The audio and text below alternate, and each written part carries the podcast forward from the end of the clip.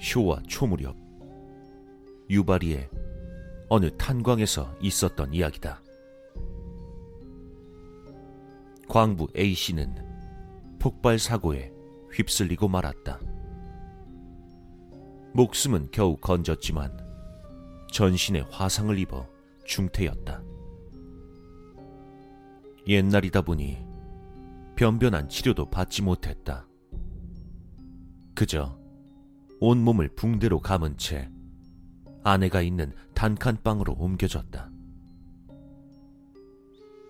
데리고 온 의사는 크게 다쳤지만 오늘 밤만 넘기면 목숨은 건질 수 있겠지.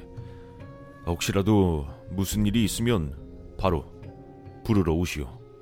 하고는 집 주소만 알려주고 돌아가 버렸다. 그리고 그날 한밤중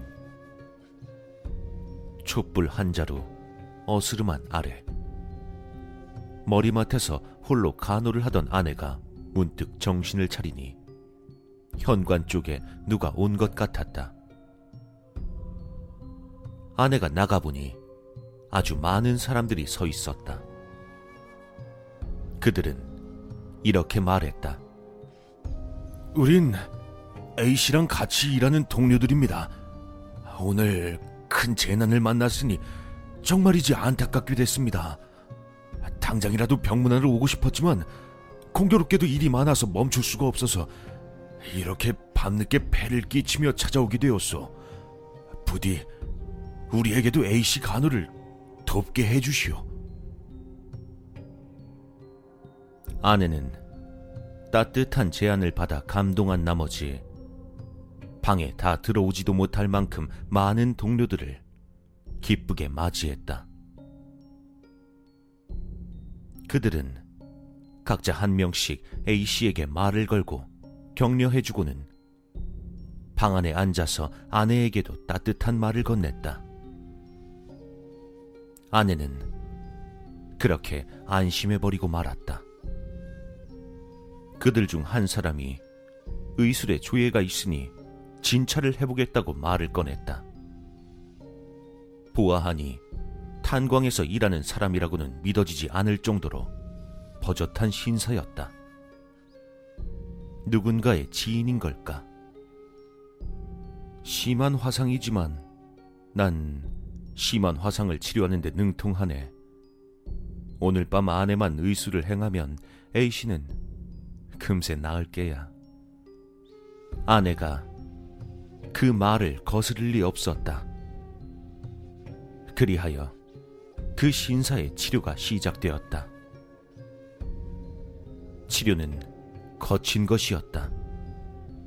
화상은 눌러붙은 피부를 뜯어내는 게 가장 좋은 치료법이네. 그렇게 설명하면서 신사는 A씨의 몸을 감고 있는 붕대를 벗겨냈다. 그리곤 A씨의 피부를 아무렇게나 뜯어내기 시작했다. 광부들 사이에서도 강건한 신체를 가졌던 A씨지만 여기엔 견뎌낼 수가 없었다. A씨는 너무나도 심한 고통에 절규하며 차라리 죽여달라며 울며 외쳤다. 아내는 허둥댈 뿐 아무것도 할 수 없었다. 너무나도 처절한 남편의 절규 앞에 아내는 자신도 귀를 막고 울부짖기 시작했다.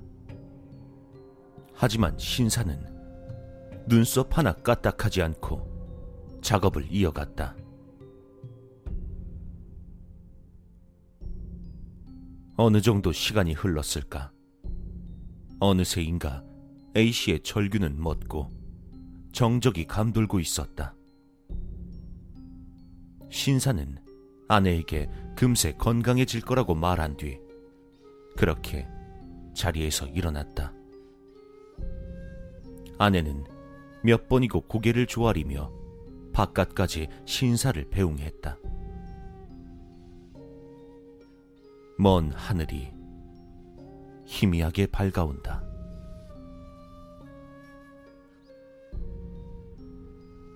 방으로 돌아오니 아까까지 좁은 방에 미어 터지게 들어차 있던 문병객들이 하나도 없었다.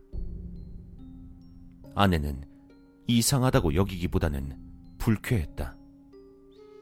돌아갈 거라면 한마디 인사라도 하고 가면 좋을 것을. 지친 아내는 A씨의 머리맡에 앉아 조금 쉬려고 했지만 A씨의 안색을 보고는 경악했다. 새벽 햇살 속에 보이는 A씨의 안색. 그것은 마치 납덩이 같은 색깔이었다. 아내는 A씨에게 매달려 오열할 수밖에 없었다. 그 소란을 들은 이웃집에서 의사를 데려왔다.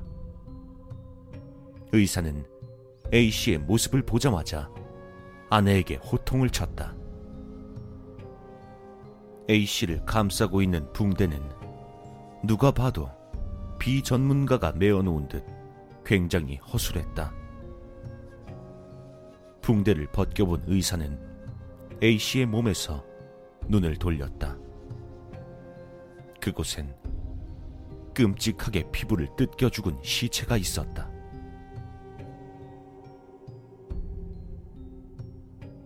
너무나도 괴기스런 사건이라 경찰이 불려왔고 반쯤은 정신을 놓은 아내에게서 사정 청취를 했다고 한다. 하지만 그날 밤 나타났다는 사람들도 그 신사도 탄광은 물론이고 주변 마을 어디에서도 짐작 가는 사람이 없었다. 이 이야기를 들은 어떤 사람은 그건 여우짓일 거라고 말했다고 한다. 여우에게 사람의 상처 딱지나 화상 자국은 신묘한 약으로 쓰인다는 것이다. 어떤 지방에서는 화상을 입거나 딱지가 앉은 사람이 산에 들어가면 여우에게 홀린다는 전설이 내려온다고 한다. A씨의 아내는 눈이 많이 나쁜 데다가 하루 종일 울었던 탓에 눈이 많이 부어 있었다고 한다. 여우는 그걸 노렸던 것일까?